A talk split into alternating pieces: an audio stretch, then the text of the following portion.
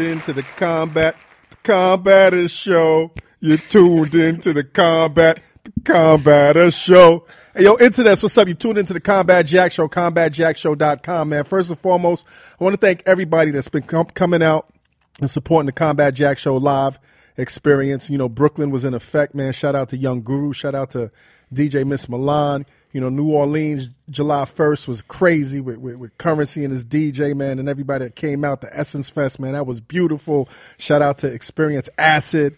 Yo, Internets, man, I definitely want to thank y'all for coming out, man, to the to our very first um, launch of the Combat Jack Show live tour in Brooklyn. Shout out to G Star. Shout out to Kinfolk. Shout out to Young Guru.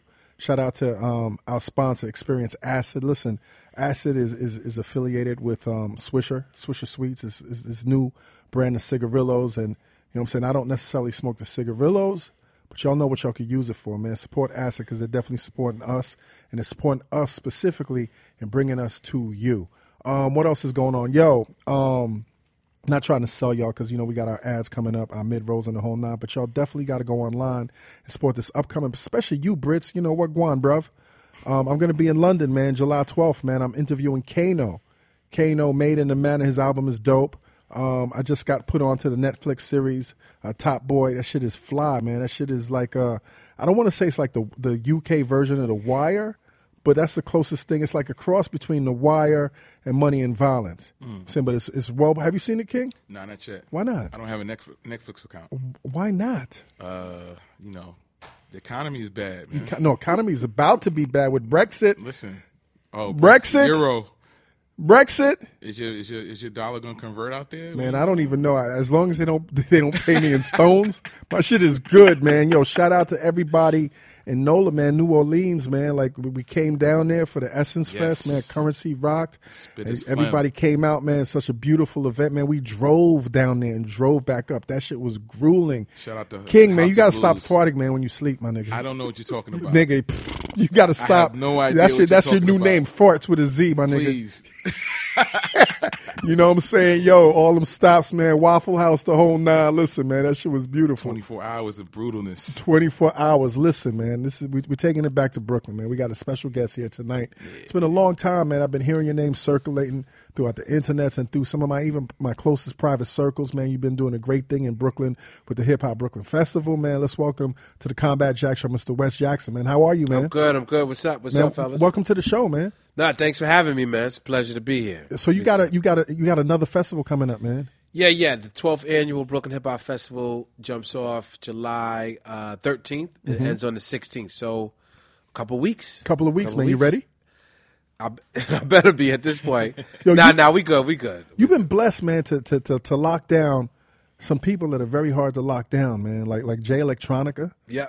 A couple of years ago, who bought out Jay Z and, and the Nation of Islam, man. Can you talk about that? Yeah, that was our 10th anniversary in uh, 2014, right. so two years ago. And uh, it, it, it, was a very sort of interesting year because the previous year in 13, we had like Pusha T, EPMD, and Redman. And just the way some things shook out, it was not sort of financially a good year. Um, some business things weren't handled properly, you know, on our end. And I thought long and hard about maybe that it was time to, to pull the plug. Right. So you, you just you took an L. Yeah, I took an L. Took, did, took did, a, was it an L or did it dig in your personal pockets? Well, listen, this is independent, so whenever the all the L's come out of right. my personal pocket, there's no there's no backstop. You right. know what I mean? Um, but you know, we all you know, you run a business, it's the risk you take. So I thought long and hard, so maybe maybe it's time to pull the pin. We had a good run, keep it moving, and then the the the movement, the kind of the the energy was like, let's try to get just to ten years and let's go hard and let's see where that leaves us. So, the story goes when I was really having one of these down moments when I was really about to give it up, um, walking around Fort Greene Park, and um, Exhibit C comes on, mm. sort of the headphones. What up, Just Blaze? Yeah, exactly. Word up, word up, Just Blaze. And I just wound up walking around the park maybe like for for two, almost three hours, and the joint was just on loop, and I just was not paying attention to the time and hold on, hold on. You walked around the park for three hours. Just walking around. Just, I mean, I was depressed. I was, you know, it was a tough time. Right. I was thinking about quitting, and I was just on a walk. And you wasn't thinking about suicide, though. No, no, no. Thank, no. thank you, my thank brother. Goodness, thank you, thank it wasn't that bad. Right. Although, you know, that's that's something we're going to discuss in the festival this year Okay. about um, sort of dealing with depression and anxiety. Right. But anyway, I sort of had one of these like out of body experiences where I didn't really understand what was going on, but I think those his words were just playing in my head again and again, and I said, you know what, we're going to do it again. If Jay could overcome being homeless and all the struggles he's going through, what am I really complaining about? Because you know I'm carrying a little bit of debt, and then um, you know it just hit me like a lightning bolt. Said we got to get him. Like if if he's the one, if his energy is kind of giving me the motivation, we got to get him. And then you know we got it. How did you get him, man? Because I dubbed Jay Electronica the hip, the rap unicorn, because like he's like you know all love and, and shouts to, to to Electronica. I'd love to get him on the show, man. But he's like one of those mythical creatures, man. That may or may not not exist. You spot him, and it's like, was he really here? Like, how the fuck did you lock him down? I mean, it, I, when now looking back on it, I think there was a lot of people, you know, sort of working, so the angels working for us that I did not know about. He was he was very familiar with the festival. Um, you know, he had been a fan of what we were doing, and just started hitting hit management, hit agents, hit his peoples. You know, people in London. Shout out to my man Naheem out in London, who's his road manager, uh, who had worked with Yasiin. So I had met him uh, in 2011 when we did the Q-Tip year. So I was just kind of hitting at all the little different points, um, and I, I wrote this. I sort of labored over this email that I sent to his manager, um, Kate, um, just kind of explaining to her that he needed to do this. Like this, hip hop needed him to do this, and they just, I guess they just believed me. And, Now, uh, were you worried that he was going to show up or not? Nah, I was not really worried about him showing because the, it was like once you get him to commit, because it would have been so hard to get him to commit. I was like, he's not gonna, you know, front now. He would have fronted. He would have just dissed me before. But you know, it comes out that you know Coachella wanted him, Bonnaroo, Afropunk, Governor's Ball, everybody was after him, and he basically took my offer. It was the only offer he had taken in three years. Wow. Um, and this is again why I rock with Jay, you know, to the end because he he saw what we were doing and he believed in it and and apparently you talk about when he brought out Jay Z. As soon as he agreed to do my gig, apparently he the next call was the Jay Z. Did you know this? I did not know that until the the week before the festival. Right. But he had been working on it himself and his team for months. Uh, so he was like, so he immediately was like, if we're gonna do this in Brooklyn, we're gonna do it right. Hung up with, with me and was like, yo, Hove, we got to do this. How did you hear about the possibility of Jay touching the Brooklyn Hip Hop Festival stage? Well, how we heard, we kind of knew because the, the On the Run tour was going on, and when the routing came out, we realized that they were going to be in Giant Stadium that weekend. So uh, Tatiana uh, Sai, who was our, our talent buyer, my right hand back then, she was like, "Yo, Jay gonna come." She was like, "Jay wants to see Jay Hove wants to see Jay Electronica as much as anybody else." Right. So he's not going to front on this because he who knows where he's going to see him Right. again. And I was like, that ain't going to happen. I said, Jay out there making that money. They making three million a night. You think he going to come and rock with our little sorry ass?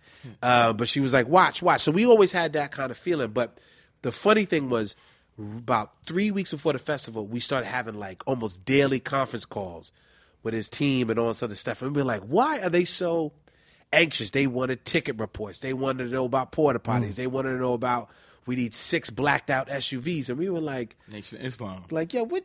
you don't need all of these SUVs. And one time, we were on the phone call. I think it was with Naheem, and he was asking us all these kind of odd questions. Like And- what?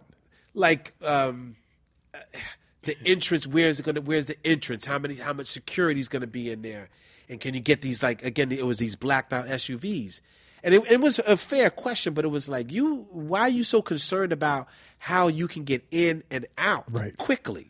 and then we heard in the background like um, the clicking that somebody else was on the line and then we hung up the phone we was like yo jay electronica was on the line right now and i think and i this is unconfirmed but i think for all those calls he was quietly in the back testing us Right. to make sure we had our shit together Right. because he knew hove was coming these were really questions from Hove, like I got to come in, I got to get out, I need to be safe. So we were kind of doing the advancing for Jay Z and didn't even realize. That's crazy. Yeah. Were you also aware that the, the, the Nation of Islam the, the, the, would, would show up? No, we had no. Well, at the very end, when we when he sent his list, he was like he wants to come with the with the nation and some of the FOI.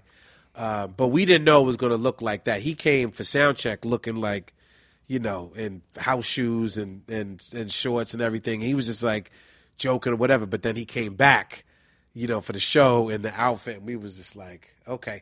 Oh, but but they they came for rehearsal that morning, Right. And they they had they were in the sort of the backstage area going through their movements, and we was like, yo, How this is many? Like how many? Approximately how many?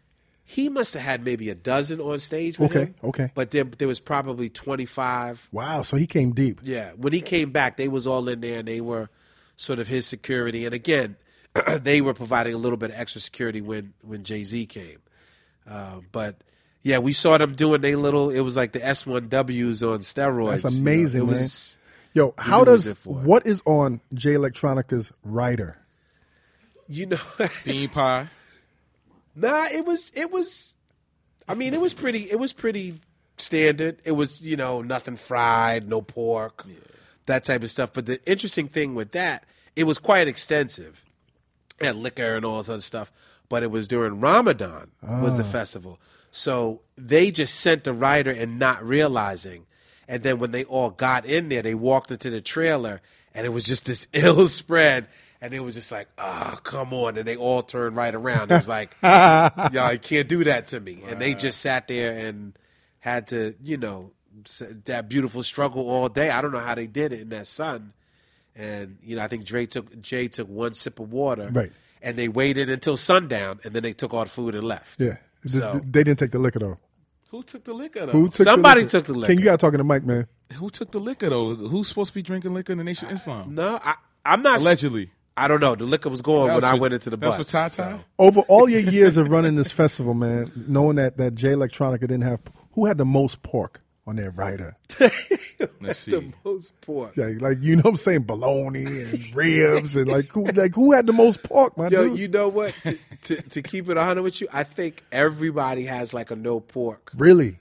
I can't think of anybody. I, I actually kind of remember, uh, you know, Ghostface, KRS One. You know, we had Pusha T. Pusha T just wanted chicken fingers. He had the simplest rider. He wanted like chicken fingers and like apple juice or something. Uh, so I think I think it, it, I think it goes the other way. Most everybody doesn't want that. The riders are pretty healthy. Maybe Buster had What did Buster have? Jesus Christ. Buster had a lot. Buster had a lot going. Mike and Ike's. Whey protein, creatine. creatine shots. Um, he the funniest thing is that Buster of those um, Martinelli Apple. juice, Yes, sparkling or non-sparkling? non-sparkling. Okay. and when it it was a long listen, when it didn't come, he flipped the fuck out when he got in there and there was no apple juice. Oh man. It was a very odd thing to be like, Right. this is this is the thing, you know. But you know that was it. But everybody, he he probably had the least healthy. Q-Tip had a, a very like no fried foods. Certain foods couldn't even be around him. Right. Like he didn't he no fried foods in his trailer, but he wanted no fried foods in the whole backstage vicinity. No pork, no beef, no red meat. Because he's Muslim also. Yeah, yeah, yeah. And Tip, Tip, Tip, he wanted you know steamed salmon and real healthy stuff, and he wanted a um like a couple like venti coffees from Starbucks Mm. that had to be right before he walked, Nice and hot. nice and hot. Nice and hot. And then I think the only thing he had was the coffee. He didn't eat anything else. It's funny they all get this stuff and they never. I mean, of course. You know. Let me ask you, man. This this is what your your what year is this? Our twelfth year. Your twelfth year. Yes. How did you get Godson? How did you get Nas, man, as a headliner? Because Nas is another one, man. Nas has been so instrumental in building this this this this thing that we call hip hop. But he's also a hard to like. He's also a, a different variation of a rap unicorn, man. Well, you know, I we've been trying to get Nas for years, Right. right? Maybe at least three years, maybe if not four years. He was always on the list, um, and I would sort of inquire. And to be honest, I did, I couldn't afford it, right? We were just not at that level that we can make that sort of financial commitment. Right. But the funny thing is, talking to you know King about the podcast, I listened to. So I had made contact with Anthony, his manager, Yes. For a while, and we did a screening where y'all going to be at the Brooklyn Historical Society at the Yes. time is Illmatic. So the director of that film is is my man One Nine, one of the co-directors, One Nine and Eric. But I know One Nine for you know twenty years. So I was trying to get it, and I go to the agent, and agent give me this like astronomical number, and I listened to when Anthony was on Elliot Wilson's podcast, and I was listening to just what Anthony was talking and how his energy and how he was moving, and I said it to Jules. I was like, "Yo, Anthony's kind of, is one of us. Like he's broadcasting at a high level, but he's one of us. He's down for the culture. He's down for the struggle."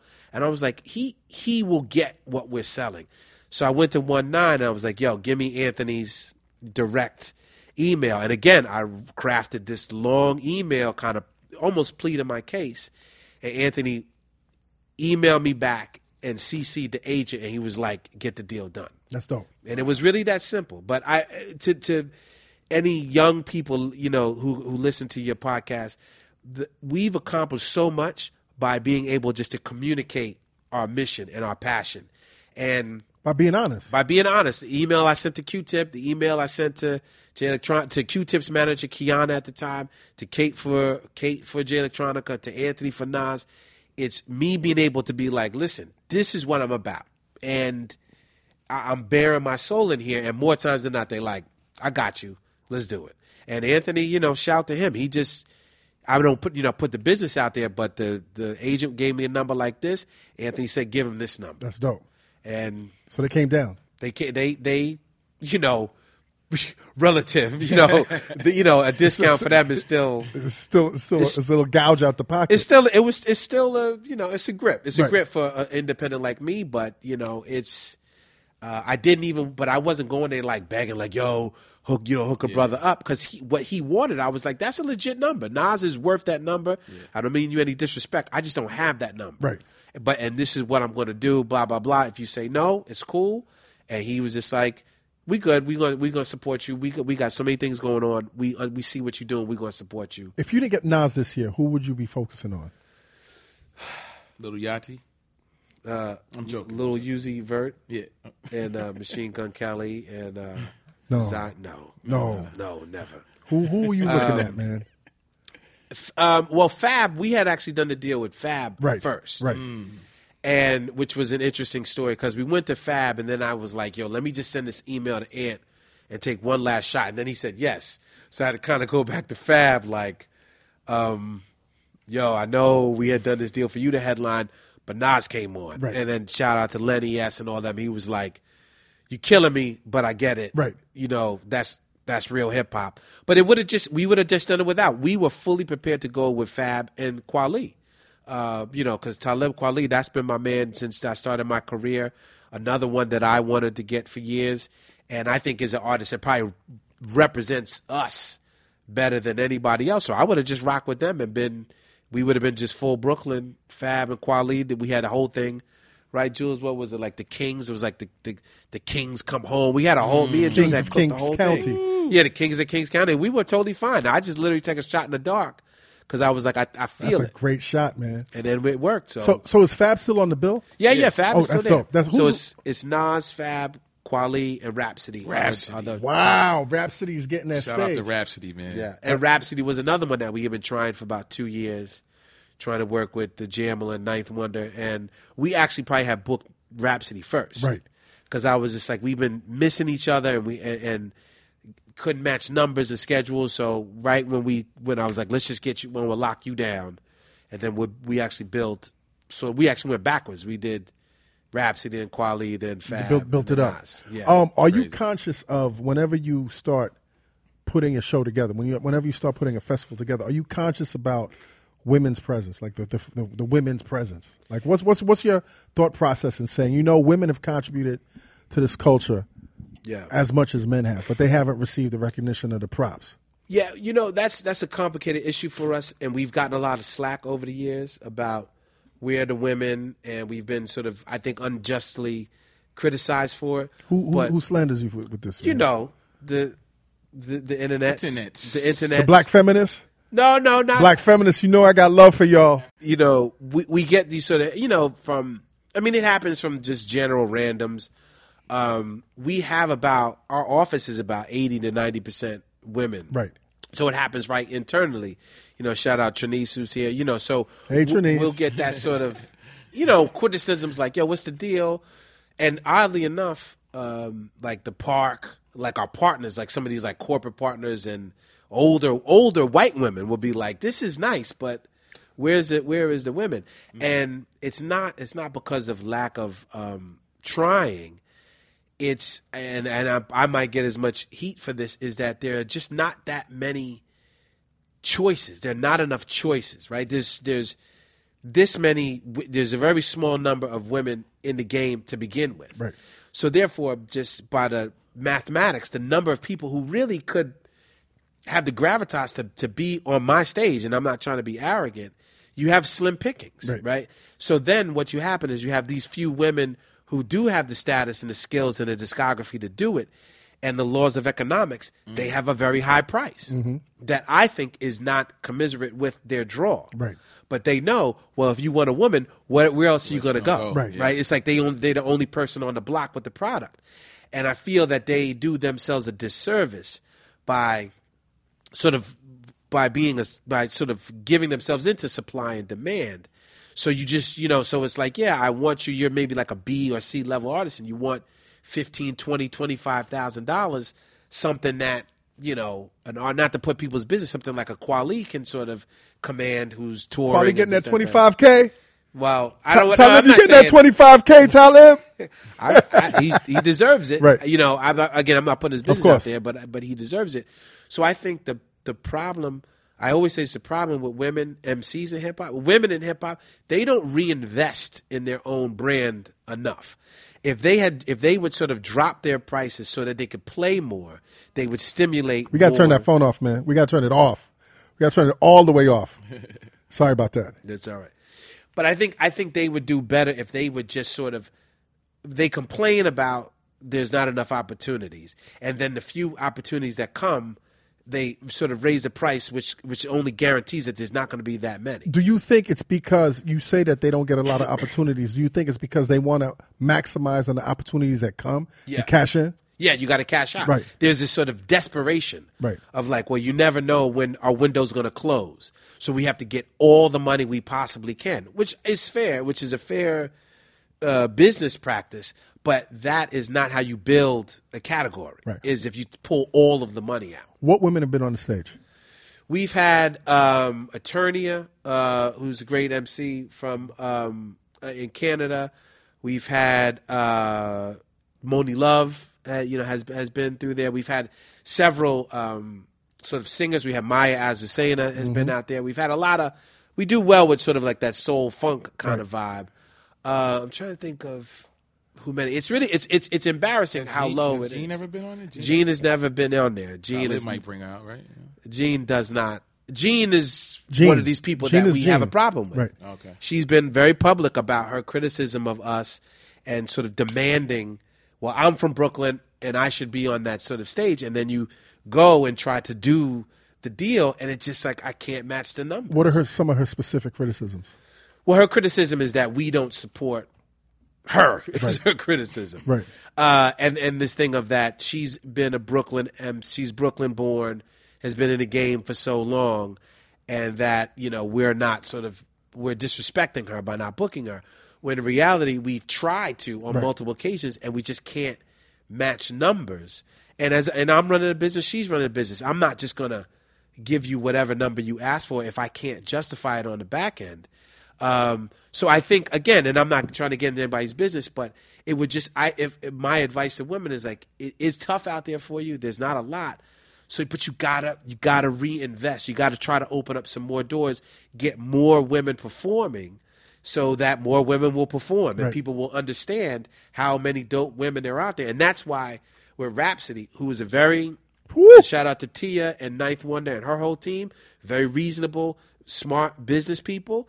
I sat there and said this. I said, listen, I know what you want, but this is what I got. We met in the middle like any other business person. And I said, let's do it. I said, you do it. You're dope. And and the other thing is I'm not going to put you on there just because you're a woman, because some people are just complaining about it. You have to be nice. I don't care whether you conscious or, you know, a little bit more street like Fab or you white or all the Puerto way Rican, Hotep or whatever. You yeah, right. All that you could have, you know, just don't come. People come to me and be like, "Yo, look, Wes, I got a black medallion" because they think I'm some sort of bougie backpacking dude. I'm like, I am, but you still got to be nice. still gotta rock, yeah. that don't mean nothing. Yeah. So then we found with Rapsy was the perfect storm. And she raised the bar too. She got a Grammy now. So any chick that come after her, they got it. She said standard already. Yeah, and she's and she's act. I feel like Rapsody is actively doing that of saying like, I'm on and I'm going to get my money, but I'm going to try to open this door so that more people, more great MCs can come. And now, if those great MCs are young women, then that's, fantastic as well. Have you ever thought about having Erykah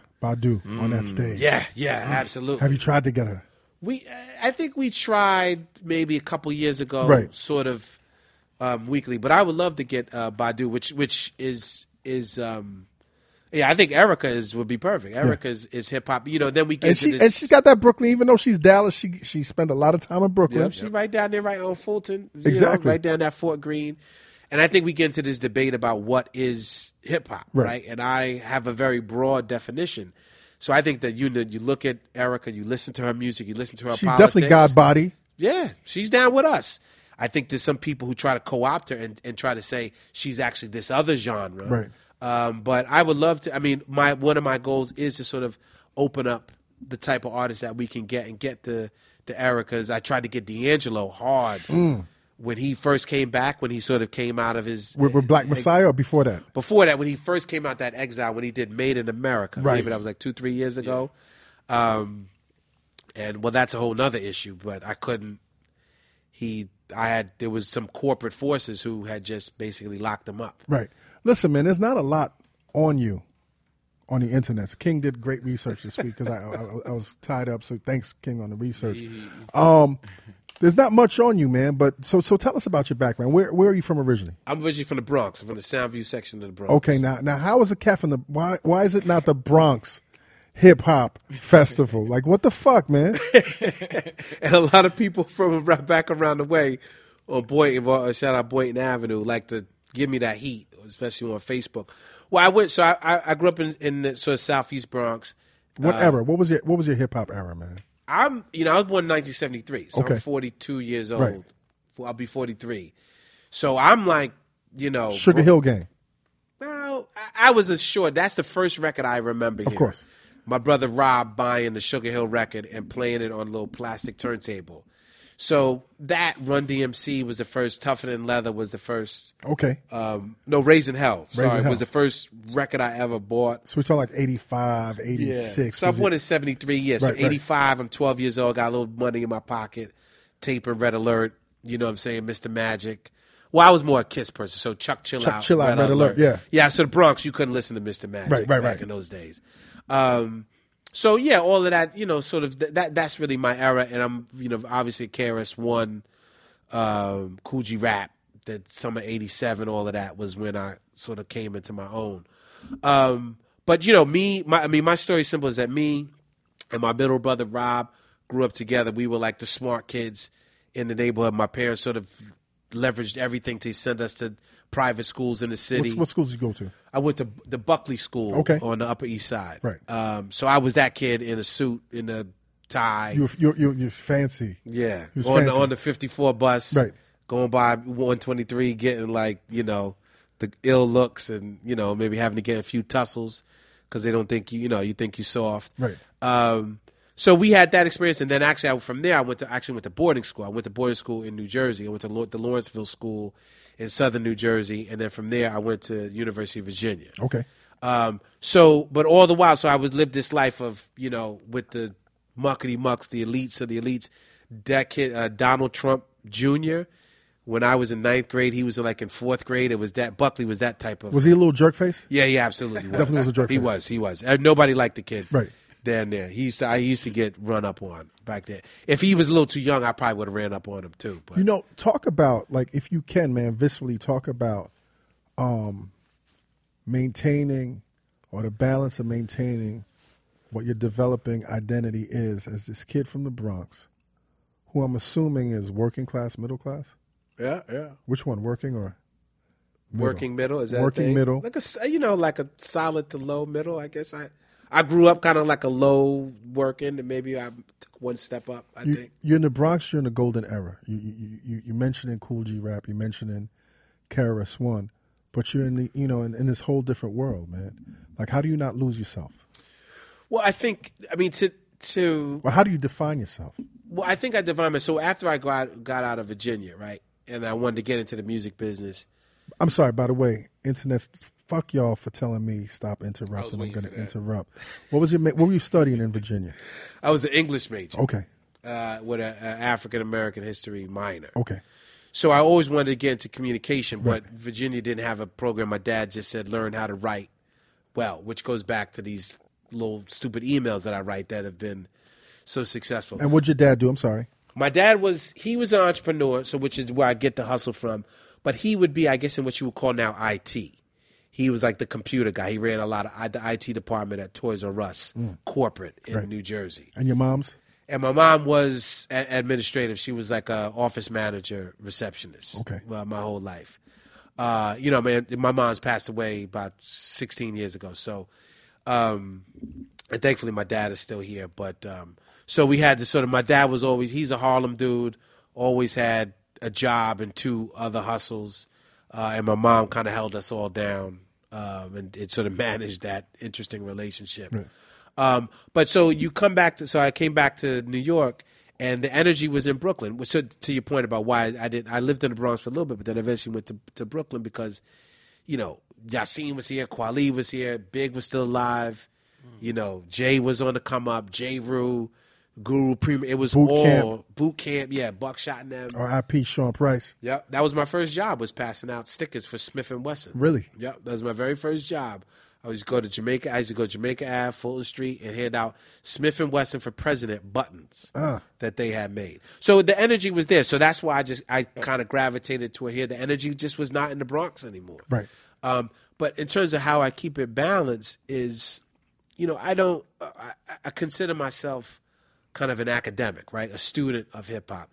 So I think when you can become that objective and be, and maybe this is an English major, but you can take a step back. You can just appreciate the art for what it is. It doesn't necessarily be my. I have an affinity for my era, but you know, when you're when you can reach a level of enlightenment, you can say, "Listen, this was cool for then. This is- was cool then. That was whack. That was whack." And and and I think that's what I've sort of dedicated my professional life to is is giving people that analysis of saying, "Listen, I don't I don't like you know Desiigner or something like that. That's the big Desiigner debate." And I'm like, I'm not a Desiigner fan. I just, you know, I'm I'm a 42 year old man. I, if I'm running around dabbing, screaming panda, I mean, I'm a clown. I'm that dude in the I'm a, I'm a Desiigner fan. Are you? I am. See, I'm and, and I'm and I'm older than you, so I, I- I guess I'm a big ass clown. no, no, I, I just don't be in there acting, you know, go and have a conniption fit like he does. Listen, man, listen. club. Have you seen him perform He has great live? energy. Have you seen him perform live? Not, not. Listen, when you see that man perform, I saw him perform for the first time at South by Southwest on that Fader Fort, and there's there's there's only a handful of people that I've seen, and regardless, I mean Panda, like I mean that was you know I mean you already know what his show is, but there's a handful of people that I've ever seen in hip hop put that level of energy Yeah.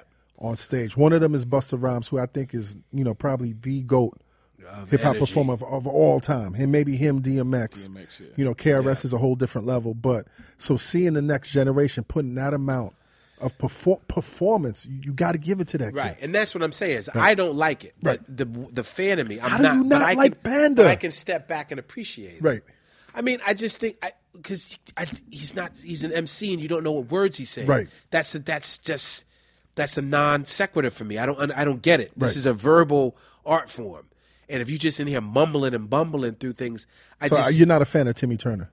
I don't even know who that is. That- that- Oh, that's the freestyle. Well, That- the Desiigner freestyle for the double XL freshman. Is that the Timmy song? Turner. Oh, when said he's in it. snapping. Which Whoop, is, whoop, which and is a burger, fish fries, and a murder. What was the thing you was saying? was he talking Chicken about parmesan. A, he was talking about a, uh, a incident that happened, like a uh, what was it? A, uh, I forget what it was. Some kind of brutality. I don't know what the deal because I mean he, I can't listen. I don't know what the He would be better off. I was telling him in the office, he'd be better off doing that, just to sort of like sing and harmonizing where you're just sort of getting these words where his his voice is an instrument.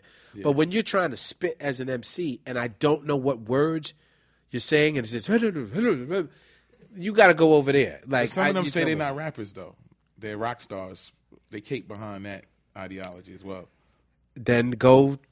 Then I'm a hip hop So- dude. so- then we so- don't have nothing to talk. You know what I mean? That we not in the same. So where do, where do you stand with somebody like a Future then? Your future, I'm not a future fan either. Again, I, again, uh, the fan of me, I'm not buying future records. I can I, I can step back and see the impact, Right. and I and I have to as a professional, as academic, you have to appreciate it even if you don't like it. And I, and again, I have two young children, so I'm How- how hearing they? eleven and nine, Miles and Savannah. So Right. they're a boy and a girl. So they're, you know, they, they're panda, they're dabbing, they're jump man, jump man, all this stuff. So at some point, I have to kind of like, I'm listening to it and I'm like, all right, well, listen, you're a good kid. And if you like Jumpman, maybe there is something in Jumpman that I'm missing. So I will give it another listen and I'll be like, okay, I appreciate it sort of for this. And I think you can kind of not put things in a box, but you have to put things you know, everywhere that you know where they're supposed to go. I don't think Future needs me to buy his records. So Future's probably like the hell with you, Wes. And I'm Mm. Like, all right, well, the hell with you, Future, and we can shake hands and be friends, but we ain't got to be, you know, you ain't coming to the cookout or nothing. So where do you stand, man? Like I had of, of all people, you know, my thing is, yeah, I'm a, I'm a heavy critic of the music, definitely a heavy critic of the music, but you can sway me based on your live performance. Hmm. Is that So- how Desiigner got you? Design, but you, but you know what? The energy on, on Panda is ridiculous, and, and and really the first time I heard it was on Life of Pablo, and I was like, yo, yo, Future got a hit. But then uh, Future got a hit, and then, you, you know what I'm saying. But but but, but at the same time, like you know this this, I'm gonna tell you when my, my when my perspective changed. This is when I, I was at the Source in 2011, and, and and the game started changing again. It was like you know Action Bronson, um, um, Odd Future, uh, but the presence that we all couldn't get around was Lil B. So the first time I heard some Lil B shit, I was like, this, this is where we going?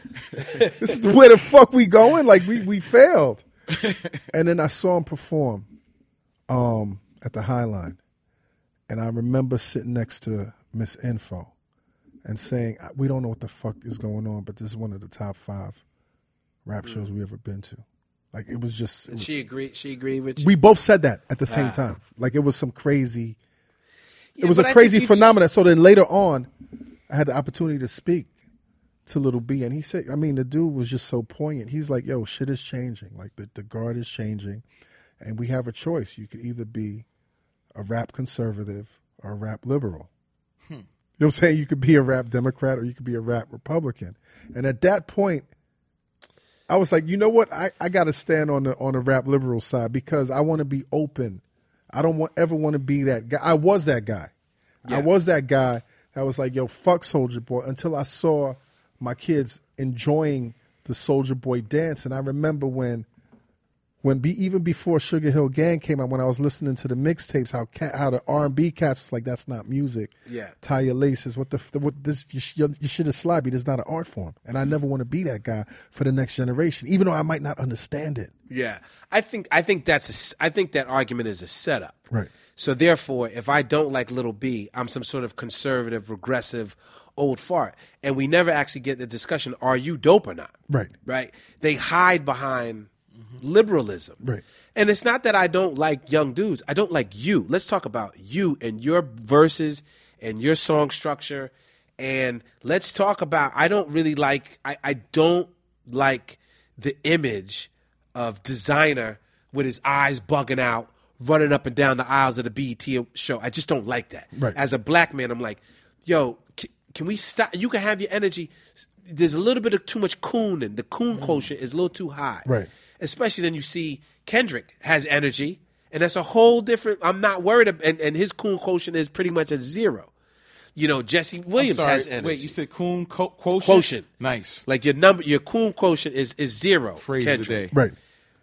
Desiigner, you're like 75. Right. Right. And your energy is both very high. Jesse Williams, cool quotient at zero. Energy is like, so don't tell me that energy, you have to be out with your eyes bugging out. So I'm just, let's have a conversation. But you do realize also that, and and I like that. I like the coon quotient. But you do you do realize also like there's there's some pool where we all will agree this motherfucker's cooning, and then there's the subjective area where so because I remember my favorite MC at the time, my favorite MT MC, Jay Z, disappointed me so much when he made do rags an acceptable garb across. Like I was so disappointed when the motherfuckers was coming to work You had hair? in do rags. You know what I'm saying? Like, but I'm saying it's just that Right. image of do rags, which was something that was casual in the hood. You made you you, you made that In Jersey. a thing. Mm-hmm. You, you understand what I'm saying? Right, right. So right, no, I understand, and and and So at the time, to me, Jay Z had some cooning? cool, yeah, because it's like, yo, my nigga, like, what the fuck, like What's you, wrong you the you the you the best rapper in the game, and you got everybody wearing do rags. Uh, okay. I don't know. I'm not. mean, I you- you wasn't understand what I'm saying? I don't. I. I mean, I. I mean, I remember back in the days, I had a stock cap on trying to get waved. Right. So but the- you kept that shit in the crib or in, in you know what I'm saying? True, true, On the block, but you wasn't Yeah, you never wore that. out. exactly. Yeah, you know, you wasn't allowed. So that's what I'm saying. Like, there's definitely a, an acceptable pool where we all agree that shit is cooning, and then there's this subjective area. Right, which is which is all fair. So maybe what you call, you, you know, you give him energy, and I call it coolness. So there's a debate. But I'm saying let's have that debate, Right. and then let's let's empirically lay out the data and try to sort of have a respectful debate. Right. I don't need to turn you. I'm not trying to turn you off a Desiigner. Right, of course. And I'm You not trying with to turn you on to j- right. to So it's it's fine. He just is, and we can be intelligent and discuss. Yep. But I don't like it when it's like, oh well, now you're the old guy, Yeah. Wes. Like, no, I am the old guy, but I've also put on Cole. Ken, I put I booked Kendrick in 2011 before Section 80 came out. Like Lupe Fiasco, I had Currency. Like I could run down the young boys that I put on. It's you, B. You're whack. Stop trying to hide behind this sort of this mirror. And old guy, you can't hide behind it. Ear, you know, either. So I, I think I think that thing we need to just have an honest sort of sort of conversation. And I do resent when I get called like the old backpacking fart. You just want to go back to the golden era, and I'm like, no, I'm, I, I, I, again, I'm an academic. I don't wanna go- I don't wanna go back, There man. was Vanilla Ice and Hammer, and I, I, I will gladly, you know, Snow. There was tons of things that I'm embarrassed. Going back, man, do you have a lot more appreciation for Hammer? I I do yes. I think Hammer has gotten better. The editor of Time has been kind to Hammer because all of his sort of his coon quotient has been sort of we forget that. And Right. now he seems he's he's a he's he's a stand up guy now. And, and and we also got to look at you know, just once again subjective when when New York, when New York was the curator for global hip hop, and when it started, anything that was left that didn't fit our rap sensibilities was whack. So for us, like we hated Hammer, but in the Bay Area out there, that was you know what I'm saying like just like we were hating on Luke. But but back then, Uncle Luke was the, the smartest of all them rappers back in the day. Yeah. And I think yeah, there's a lot to be learned for you know. I don't know if you ever read like uh, I was telling Jules this Dan Charnas' Big Payback. Brilliant and book. you right, and you start to understand the evolution of Hammer or the evolution of Luke. There's a lot of lessons to be learned professionally, business wise, but that does not tell me that that that does not mean that I have to love "Shake What Your Mama Gave Right. You." I can still say I think that song is whack. But Luke, I Shake what your you. mama gave you. I don't need any of that. I don't Yo, need listen, that in my man. The first time I heard that record, I was uptown Doodoo Brown. at, at, at Club 2000 Mm-hmm. in the deepest bowels of New York City, Yeah, long- like long 19, huh? Yeah, long pinky. Fi- Nah, none of that shit, man. It was like 97.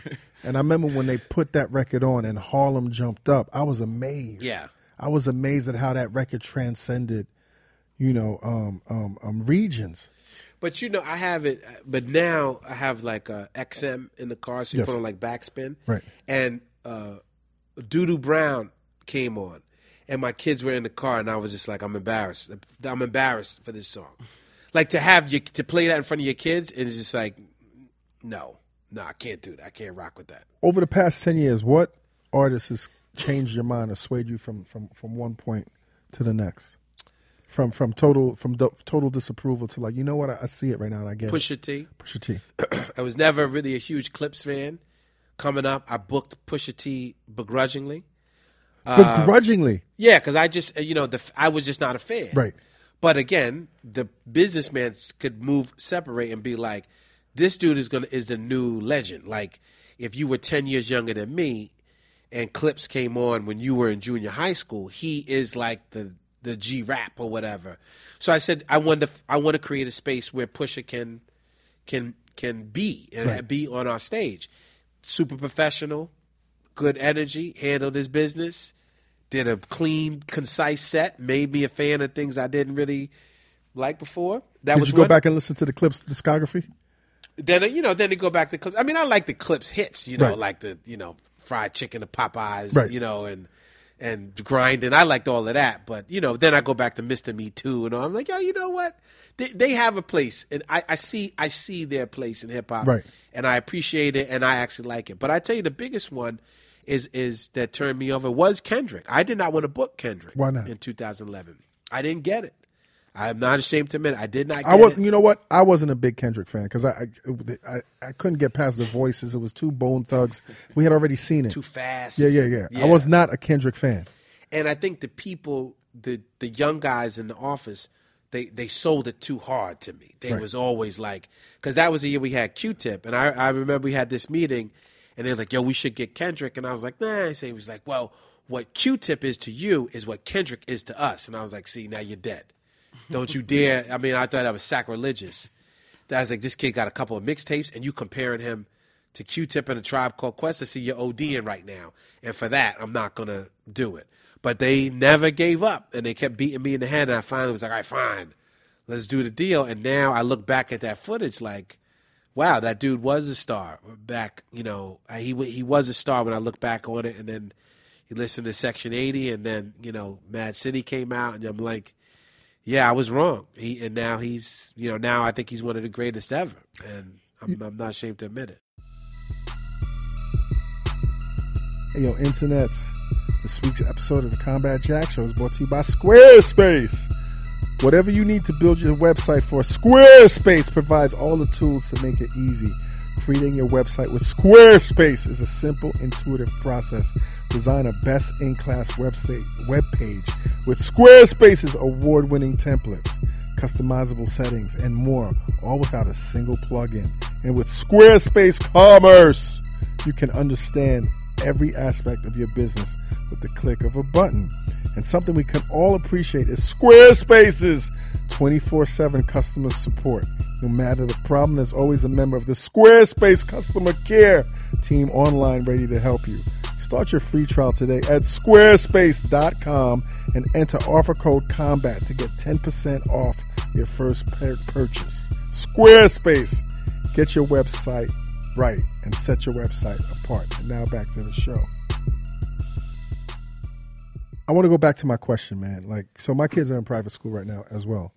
But now hip hop is the dominant form of music. It's the most acceptable form of music. So it's easier for them, you know, growing up in Crown Heights, Brooklyn, to go to these, you know, uber private schools and maintain a sense of identity because everybody wants to be them. But back then, man, how did you maintain your sense of identity when you had all of these things, man, that you were, you know, introduced to hmm. kids that had all this wealth? Like you, you introduced to kids that grew up with slave money.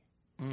And and and and and, and to a young kid coming from the inner city, man, that shit is a trapping. Like, how do you maintain your identity? Well, I- it was it was hip hop itself. Hip hop is what kept me from going crazy. Specifically, what, man? Like, That- what were you listening to that kept you teth- tethered to the Bronx as opposed to wanting to live in, in Nantucket? Exactly. Which which I got poisoned, as they say. You know, I read this art, this uh, biography on um, Iceberg Slim. He talks about being street poisoned. You know how you get caught up in that life of a hustler, and I got poisoned by those private schools. And I think you know How- you have kids so? in there. How so? Oh well, they tell you. You know, what I'm saying you you you you eating government cheese. You know, in Soundview, and then you go to Park Avenue. This dude got a duplex. You know, with two cribs in the whole. You know. One on the one apartment on the like, right I didn't side, know they were the houses in apartment buildings. Exactly. I didn't know those were fucking houses. Yes. With doormen and cooks and this, that, and the third. And you sit there and you're like, so that's shit. And this is the shit. Right. And you have people, sometimes, you know, my parents who did not necessarily understand, who are like, we got to get you out of here. You going to the school is the pinnacle of success. And then these people in here, like, it's cu- it's so nice, you know, your little black friend is coming over they they poison you. They poison you into thinking that your culture, your color, your neighborhood, Your, your circum- friends your circumstances is is to be ashamed of your, your circumstances that, that got you there. It's and it's not even. It's not even. I don't think it's even. It- It's not even um, veiled. It's not hidden. Buckley was very clear on that. You should be happy that we let your black ass in this room with all these good white folk. Yes. And don't act up. Don't you know what I'm saying? know your Keep- place. Don't know your place. Keep your hair cut. Wear these shoes. Don't play. You know. Don't bring this So music. you, it was you, you was rocking the boat shoes. Yeah, I had. No, I was a penny loafer. Dude. penny I loafer had a dude. penny loafer. Then I had the black joints that you put the dime in. Yeah, yeah, yeah. You know, I was hooking it up. Though, Okay, You know, okay. I was fly with it though. Don't no. Me, you know, my brother taught me how to hook it up, and we could go back home and still be fresh. But I think you had to do this. So you, it, it was very difficult when I got to boarding school, Which is was- even more difficult because you're not even, there's no home to go back. to. and it's and it's a very formative period of your, of your I life. was t- 10th grade, so what am I like 14, 15 years old? Puberty, you know, you starting getting chasing girls for the first time. But to your long to get to your to answer, my first year at Lawrenceville was uh, Three Feet High and Rising was out, and Rakim uh, Follow the Leader.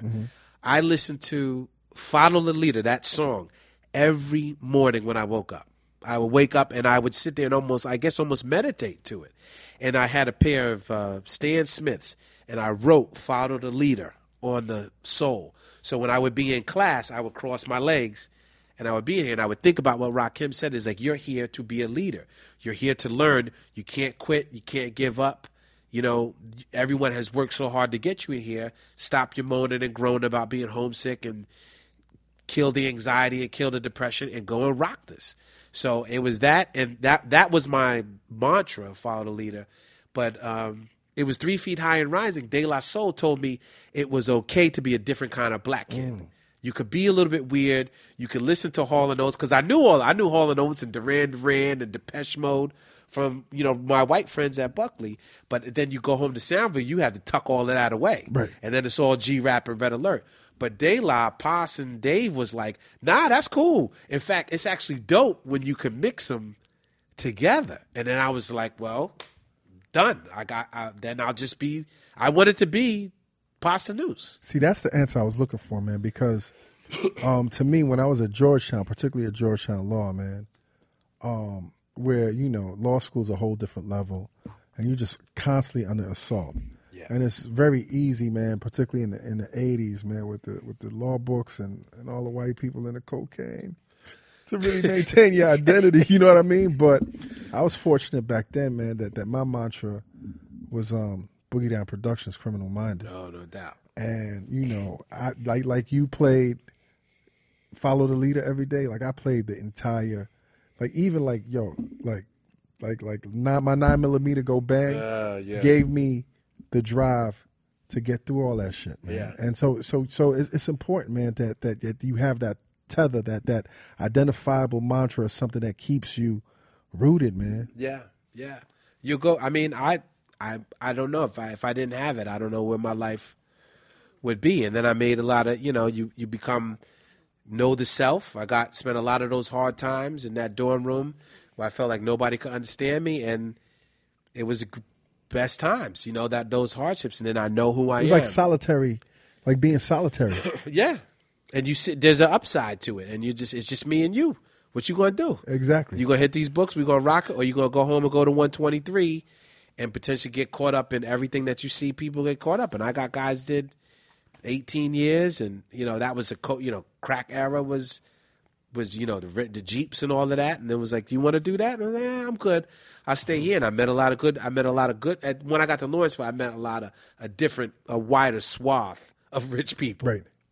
And then you get some good guys in there. Right. Still a lot of slave money, though. Of course, of course, a lot of slave money. A lot of slave. You know, um, I ran into a white woman, um, and she brings up your name, and she says, "This guy is famous for lacrosse." See, that's the boarding school. Is. so, so you played lacrosse? Yeah, so I my last year at Buckley in ninth grade, I picked up lacrosse because I had a terrible baseball coach, Right. and I just quit. And my football and basketball coach was a lacrosse coach, so I just played wherever he was going because Mr. McCartney, who passed away, I just wanted to be with him. I got to Lawrenceville, kept on playing. We had like a you know, nationally ranked team. You know, I was a bench rider on there, but I love the game. And some of my best friends are were dudes I played lacrosse with. That's a tough sport. Uh, nah, it's it's no tougher than anything else. Right. But it's it's actually I think it's perfect for I I actually think it's, it's perfect for black kids and and and, and city kids, black or white, Why so? because it's basically football minus the concussions, but it moves like basketball. Mm-hmm. So pick and rolls, fast breaks, is all the So same. let's let's let's let's wear and tear on the body. Yeah, it's not a collision sport like Right. football. So if you have a, a like my son, if you want to mix it up, you can mix it up without banging your head into you know grape juice. But what she told me is like you're one of the like one of the top rated like coaches in the city in New York City uh, Well, I lacrosse. don't know if I don't know who rated but that, but but you're very involved yeah. So I co- and very well known well in the game. Yeah, well, that was that's the one I love. You know, the woman we're talking about is great, and her and her kid is one of the, one of the kids I coached. But the Brooklyn Crescents is a team that I co-founded with five other people um, to do this very thing to bring the sport of lacrosse to the- to the city, primarily to like Central Brooklyn, to get some more diversity in the game. Because again, my whole lacrosse career, you know, was maybe me and one other black kid, Right. You know, on the whole tournament and the whole situation and it was, it's a great sport, and I just wanted to turn more kids into it. But then now we get, you know, our team is fantastic. We got black kids, white kids, Italian, Jewish, Asian, Puerto Rican, you know, biracial, all types of mixes of it, and we go to these little suburban towns and house them, Right. Because these poor white kids just don't know what to do when they see, you know, Do they do they freak out because of the physical impression that y'all make, or is it because of the training as well?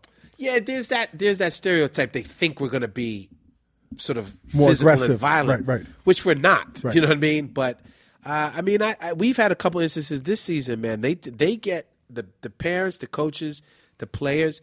They when we start winning, they get pissed to the point where kids have been violent. Like, Like this is not fair. yes, yes, they smacked my boys in the back with back with a stick. Hmm. You know, they've they've Did, did your boys kick ass afterwards, man? Like Nah, did, did they mix it up or nah, no, because we, you know, we know you don't do that. Right. You just get, you know, just keep your composure, and then we go out there and smoke them by six goals. Right.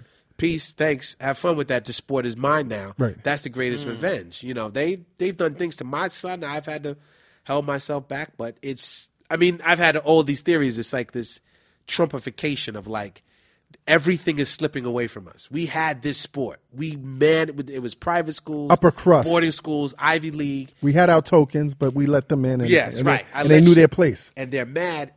I think some people they look at me and they'd be like, "See, I told you we should have never let that Negro in here." I mean, that's really why I think Brexit. You guys were talking Brexit and Trump is like, "See, I told you you should have never let them in in the first place." Now we And can't kick them out while we still can. while we still can. Right. And they're panicking. But my but I love my you know because we have you know Cobble Hill, you know 1% kid who lives in a beautiful house and then I got a Bay Ridge, you know Irish dude who's who's me and the Irish dude is like, "Yo, me and you is more brothers than maybe even some black dudes I know." You know what I'm saying? So our team is just a wonderful mix and that and that crazy mix together makes makes us I think one of the best teams in the in the region. I could imagine also, man, that it opens up so many doors for you. It does. It does. Uh, you know, um, we got kids going to. I've got kids going to you know Wesleyan and uh, you know William and Mary playing ball. I've had kids going to boarding school. It opens up to get to poly prep and some of these more elite schools. But it's not even that's. I don't even want to measure the success like that. Right. We're raising. We've just raised a lot of good young men who are now you know, growing their own families, getting married, and they're just they're honorable dudes. Where they went to school is is somewhat irrelevant. I don't. Know. Yo, when Jay Z subdissed Drake and said that he was soft like lacrosse, remember that? Yeah, we didn't like that. What What'd you think about that, man? I was yeah, I was like that. We I think we I think all the coaches would like hit me on my Facebook page like, "Yo, Wes, go talk to To go, Hove, go go talk to Hove and tell him the top. But you know the funny thing, I think it was like Paul Rabil, a couple of like the the major dudes, um, s- put together like clips of them playing lacrosse, and we're trying to send it to him. Be like, "Oh, you think we soft?" Because you know those college dudes, you know they six four, Right. Brolic, you know, not so crazy, you know, Canadians or whatever. So yeah, we was quite offended by that. how'd you come up with the idea of the Brooklyn Hip Hop Festival? Um, in 2004, me and my wife Ebony, who's also my partner in this, went to New Orleans Jazz Fest and had just a fantastic time. And I said to myself, you know, maybe months later, I was like, you know what? We should do something like that for Brooklyn, but for hip hop. And then it just, you know, one day I was in the gym and working out trying to get rid of the beer belly, and I was like, the Brooklyn Hip Hop Festival, let's do it. And then it just it it's not very sexy story. And then I came into the office one day. I said, "Yo, I got an idea. I want to do like this hip hop festival." Where were you working at the time? Well, I was working. I was. I, I've been running my own business ever since I got out of school. I maybe had a straight job for maybe a year. Right. Um, so at that, I had Seven Heads Entertainment, which was my first company. Then that Which was an entertainment company. which was a record label Okay. management and promotion, college radio promotions. That morphed into the Room Service Group, which was like a digital marketing firm, and then that turned into Brooklyn Bodega, which now produces the festival. But at the time, it was Room Service, and we had um, Geffen and Def Jam and Capitol as our clients, and they did not believe that the digital marketing that we were doing. This is like 2004, Oh no, there- 2005. there's no reason to believe in it. They didn't believe it. They didn't. They, they didn't think we were doing anything.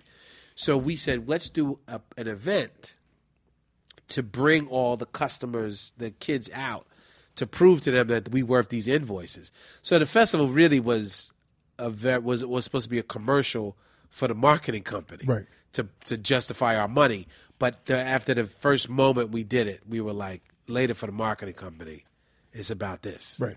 so, um, but that's all it was. That was the idea, is just to give back and and help redefine hip hop and redefine Brooklyn because people had these impressions of Brooklyn that I didn't find to be true. People had possession, you know, um, uh, ideas about what hip hop was that I did not think were true. So I said, let's create a space where we can lay out all the different you know sides of it. You know the the Jewish Brooklyn, the West Indian Brooklyn, the the waspy Brooklyn, the bougie black Brooklyn. Let's bring out the old school, you know, the Chicago hip hop, Big Daddy Kane. You know, let's do New Orleans, and let's just throw it all out there. Not throw it out there. Let's actually place it out there in a curated fashion so we could come and get a better appreciation. How, I mean, you know, some of the best ideas. Most of us come up with amazing ideas. How do you ex- execute yeah, that's the tough part, delivering right? The first Brooklyn Hip Hop Festival? Where do you get the money from? Like, how do you put that shit together?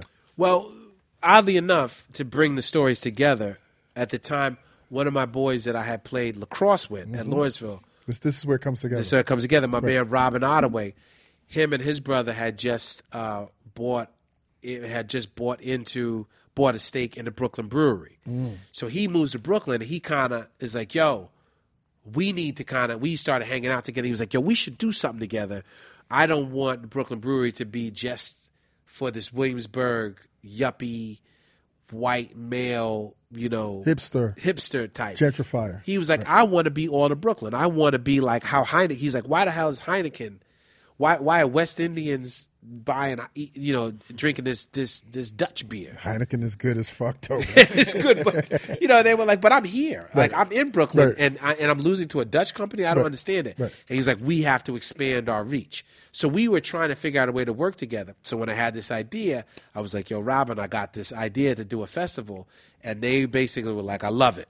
What do you need? And we did the first festival in their parking lot of one of their warehouses, and How many people came out about? maybe two thousand, maybe Damn, fifteen. how do you get two thousand on your first? Maybe it was like, no, let me not, let me not super. it. I- It was I probably mean- closer to like fifteen hundred. Okay, who was the headliner at the time? It was uh, Brand Nubian, Right. and Little Brother were the Okay, headline. which was which they they were huge at the time. Yeah, Little Brother was on the rise, and that's when we started this idea of a legend, a old school and a new school, Right. And you pair them together so that Brand Nubian fans come to see Pooh and then they see, you know, they got to sit through Phonte, and they're like, you know what, these young kids, you know, they got a nice little wave, and then the old guys would be like, all right, y'all keep talking about all these old farts, let me check them out. So that's how we did it, and and I think uh, you know, not to belabor the point, but it was just organic. People wanted it because in that digital world, and you're probably seeing it when you go on tour. They hear y'all, but they but there becomes a metaphysical need to see you. They want to see you. They, They want wanna touch, touch us, you. right. And that's what was beginning to happen. Everything was online, and people were like, "This is cool," but I want to go and have a beer and I want to I want to be with other people. Um, so I think we tapped into that energy uh, immediately. How do you manage violence, man? Because that, that is also, unfortunately, a part of our culture where you know, I mean, we we we, we some we some energetic people, Yeah. and, and, and, and we're very emotional, and I don't think that's even a bad thing. Yeah. But but how do you manage violence? Like, what's the worst incident that happened at a festival, man? We've had no incidents of violence At all. And, and the only incident is people getting too drunk, Right, which happened literally maybe two, three times. right. We've not. So they get too violence. drunk, and what happens? You know, they'll pass. It's hot. They pass out. Right. Security got to, you know, take them out back, right. throw some water in their face, and kick them out. Um, but we haven't had any violence. You know what I'm saying? Knock on wood. You know, we just haven't had it. And I think the my approach is don't put it out there. You know what I mean? Like, I mean, it's the same reason why there's no security when I came up in here. That would We've had some security sometimes. Oh, have you maybe? I mean, right. hey, hey, But I think you know, I think that we we we have always been very clear about our motives. Right. I just think the hardheads are like, let me not, right. let me not do that here. And plus, we're in the middle of the day, so it's kind of. I think maybe they still sleep. What's your absolute worst experience? Your absolute worst, where it's like, you know now to never let that shit happen again. Wow, my absolute worst experience. Um, wow, wow. Um, probably it was probably would have to be in 2012 with with Busta Rhymes, which Right. was not really the worst thing in the world, Right. But Busta came on time and basically sat in his car for like an hour and a half and made us late. Um, Was it hot that day? Was it very hot? no, Okay.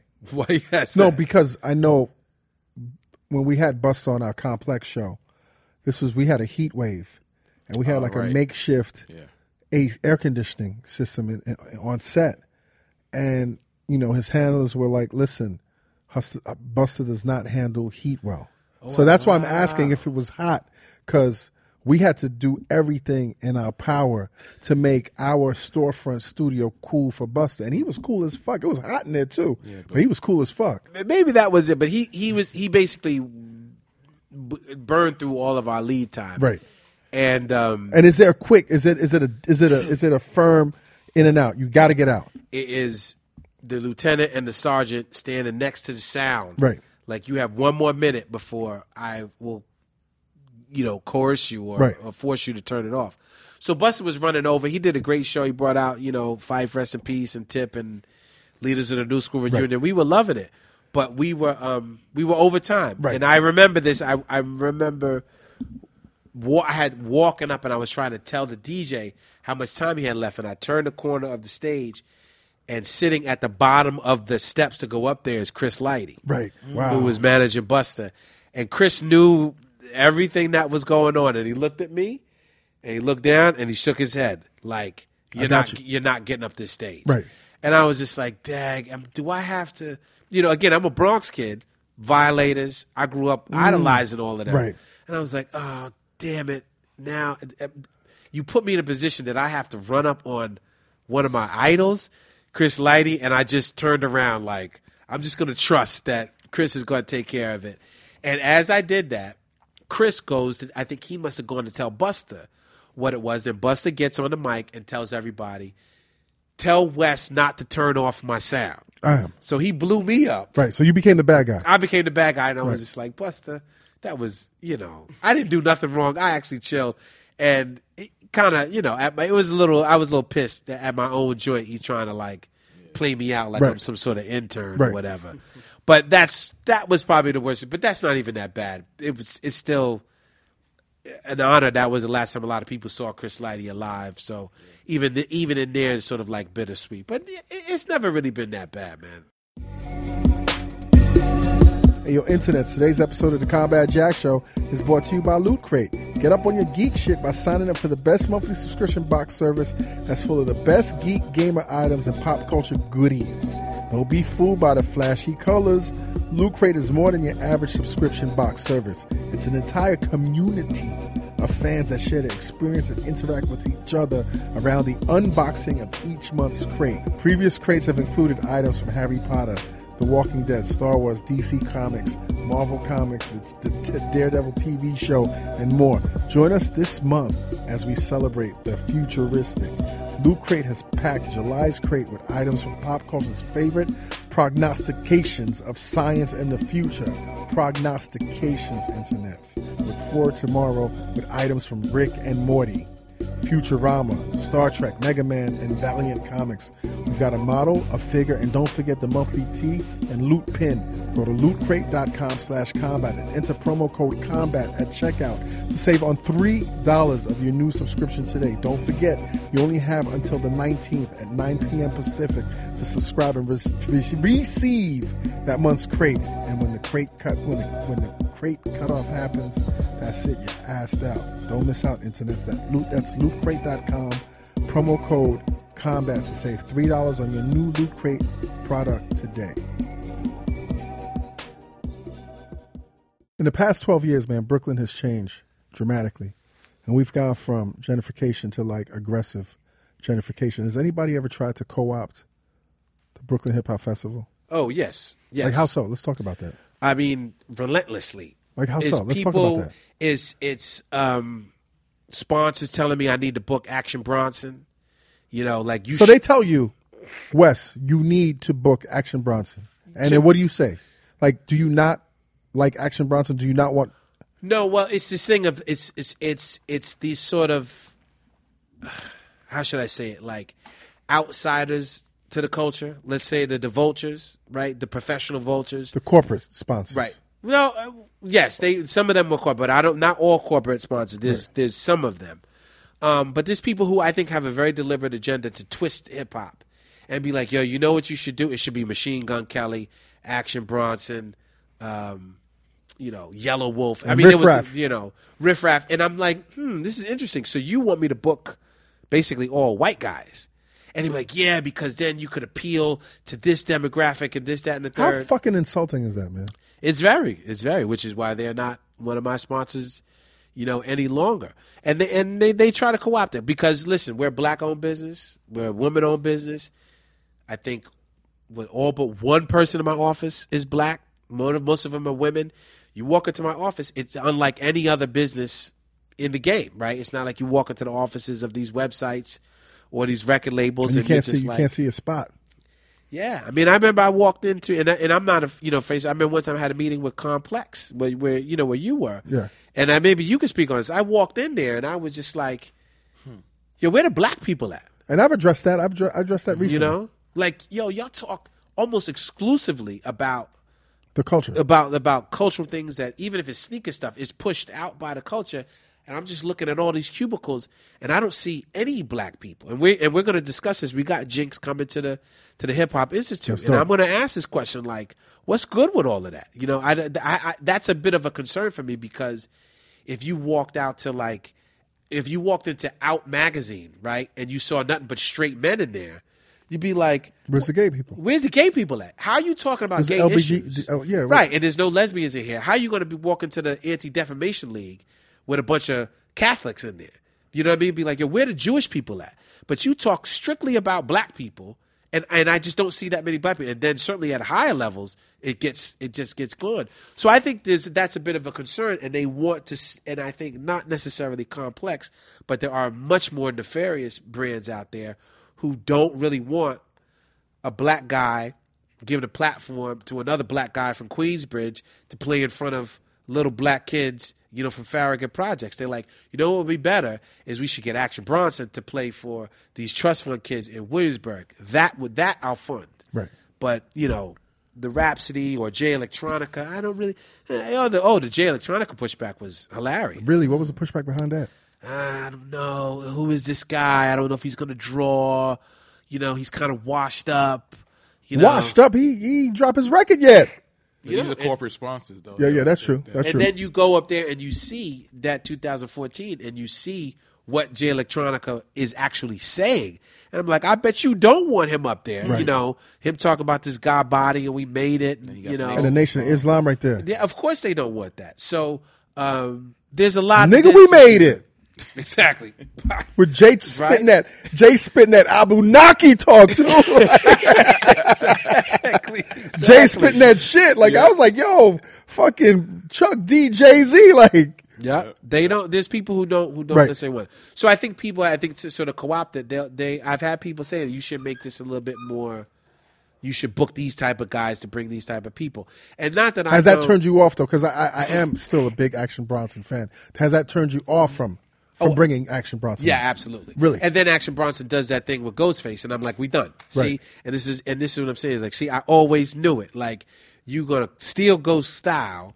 You know what I'm saying? And then somehow that's what it is. This is like what Jesse Williams talked about. They take our stuff, kind of internalize it, and then try to wave their finger at us like we're not being authentic.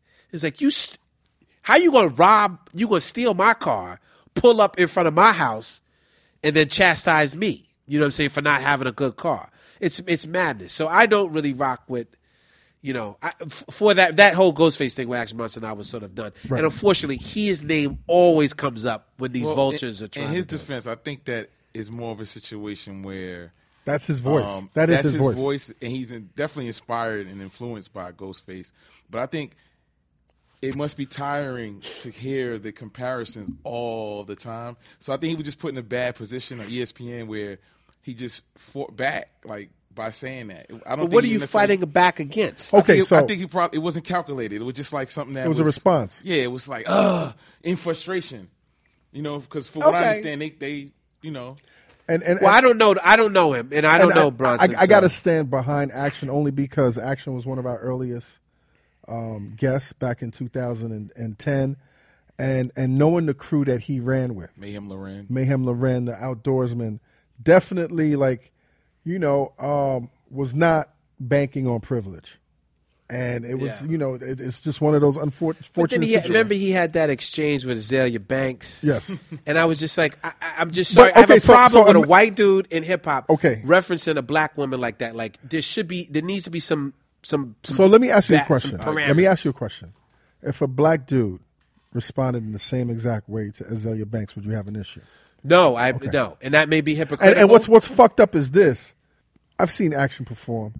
I've seen him go scoot scoot and the Albanian thing, and I've seen the ethnic thing come out. I've seen his crew, Mm. and it's one of those situations where it's fucked up that he grew up around such a multicultural environment, so that he feels so natural expressing himself, where most white boys can't. yeah.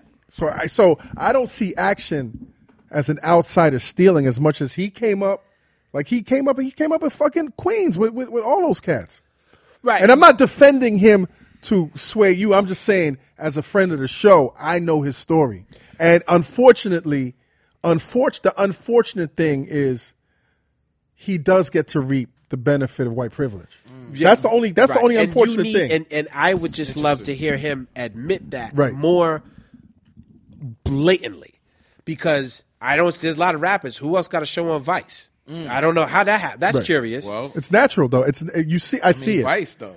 I mean, but I'm, that's I'm, what I'm, saying. I'm gonna tell that's you- what I'm saying. Vice is Wes, like, I'm gonna tell you Vice this. ain't going to give Vice ain't going to give you know uh, Robles. Torre Right. a show. Let me tell you this. Facts. In 2010, I'm gonna tell you this. I saw it all. I tried to manage action. I was like, action, let's get. That I tried to fucking manage action. I swear to God, me, I had papers and everything. It just didn't work because I saw it. Yeah. I saw, it, but I also understood the kid's spirit. I went. It's not like I would sell out and get some other person that I believe in and felt that they were stealing the culture. I was like, you're dope as fuck. You just happen to instantly sound like Ghost, and I, I see, I see, I see you having a show on Vice in six years. Let's get this money. Yeah. You, you know what I mean? No, no, no. I get it. I get it. And, and again, I'm not saying he came. I remember Action came when he was on a come up in 2011 when Dante was managing Yes. him. You know, and so I, you know, he he supported us or whatever. But there's just some stuff like we gotta just. I, I just think there's too many kind of like people slipping around, dodge, dodge, dipping. Like, And I appreciate the fact that you keep that that that that that that, that you stand firm. Yeah. Like I understand because you know when when it comes to us, you know, m- motherfuckers don't give a fuck, but we're always Yeah, it's cool. It's we cool, always, right, we- right. we And I- and I get- always- and I get that We always making these sort of things, and I'm saying that everything you're saying about action can be true. Like I can't ret- Right, retort right. it, but then what I'm saying is also true. And like I was saying before, let's have an honest discussion. B. Not enough discussion. That's the problem. There's not enough discussion. And then he needs to lead the discussion. Right. He needs to sit there and be like, you know what? I totally get it. I'm a white dude in hip hop. I'm already in the sort of danger zone because you know what? I grew up my whole life having to dance that that thing. And now obviously you can't don't tell me you can't do it. So I'm saying be like, you know what? That was disrespectful uh, to, to talk to Azealia Banks like that. And and with Ghost, you should just be like, yes, I sound like Ghost. Every time you challenge me about this, I will say Ghost is one of the greatest MCs of all time. I love him. What's your next question? Right. What do you what do you what are you agitated about? It's it's it's what are you agitated about? Stop comparing me to Ghost.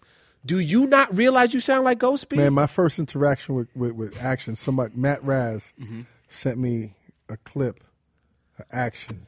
This is like 2009, and I was like, "Yo, he sounds like a white Ghostface." And his immediate response was like, "No, I sound like a white Action Bronson." And I was like, "You know what? All right, you, you're gonna fight for your shit." And then that, and then we got to know him. You know what I'm saying? But but I get it. I get I get I get both sides. You know, there was a time. It just made me think about it. And again, I'm not trying. I'm, again, I'm like I'm just trying to have a conversation. I actually feel a sort of way on the other side. But when I was at UV, I took a history of jazz class, and at the time, um, what was the dude's name? Kenny G was out, and my and my professor was like. Kenny G in an interview said that he plays whatever the so- soprano saxophone, alto saxophone, and he said he ne- he doesn't think that John Coltrane had any influence on him as a saxophone player. And he just looked at him and was just like, "You a damn liar." Right.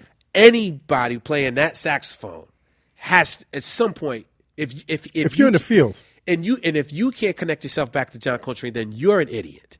So I think that's what I'm saying. So when you come out there and you have that sort of frenetic flow and that high pitched, and you can't draw the line back to Ghostface, I'm questioning either you're trying to trick me or you're ignorant. And that's what I'm saying to you, King. I'm saying is like he should just been like, this is going to happen. I get it, you know what I mean. But me and Ghost differ at some point, you know. But yeah, I get what you're saying, and and I understand the needling and kind of like snapping out, you know, a little bit. But I think it could have been sort of cleaned up. You know, No, but I, I get know, the after that. vigilance, man. For some reason, this conversation is bringing me back to um, Phife's memorial that I had the fortune of attending in, in, in- at the Apollo Theater in Harlem, and um, on two occasions, like you know, cats were mourning and they were, cats were talking about the great impression, the great legacy that a tribe called Quest left. But and you know, not calling people out, but Michael Rapaport got up and was like, "Yo, the tribe called Quest was like the Led Zeppelin." No, it was Rosenberg. Bo- no, that. both of both of them. Oh, they both said both that. said. it. I think, I think, I mean, and you could quote me. You, I mean, I'm just, I'm just, you know, paraphrasing. But Rapaport said either Led Zeppelin, and then uh, Rosenberg said another group, and then Kanye get. I was like, don't come up here comparing them to the Yes. white greats. Like, how insulting is that? That you're at this man's memorial. And you're comparing a tribe called Quest to a white great. Not saying that white there are not any white greats, but there's so many. Right. Black, why can't we change the paradigm? Why can't all of us Because the par- so you're going to compare a tribe called Quest to the Beatles and not Earth, Wind and Fire or Miles Davis or whatever. Or Right. Paul, you know what I'm saying? Like, yeah, it's disrespectful. But I think it is, and this is goes back to I think. and I'm glad that Kanye was Kanye that called him. It was Kanye. It was called Kanye. Said I don't want to. I don't want to hear no Led Zeppelin tonight. Don't Right. talk. Don't reference them again. I, that's why I love Kanye because he stands up for these things and he sees it probably like we all see it, the underbelly of it. And to the question we were talking about, there's it's it's it's still the battle for white supremacy.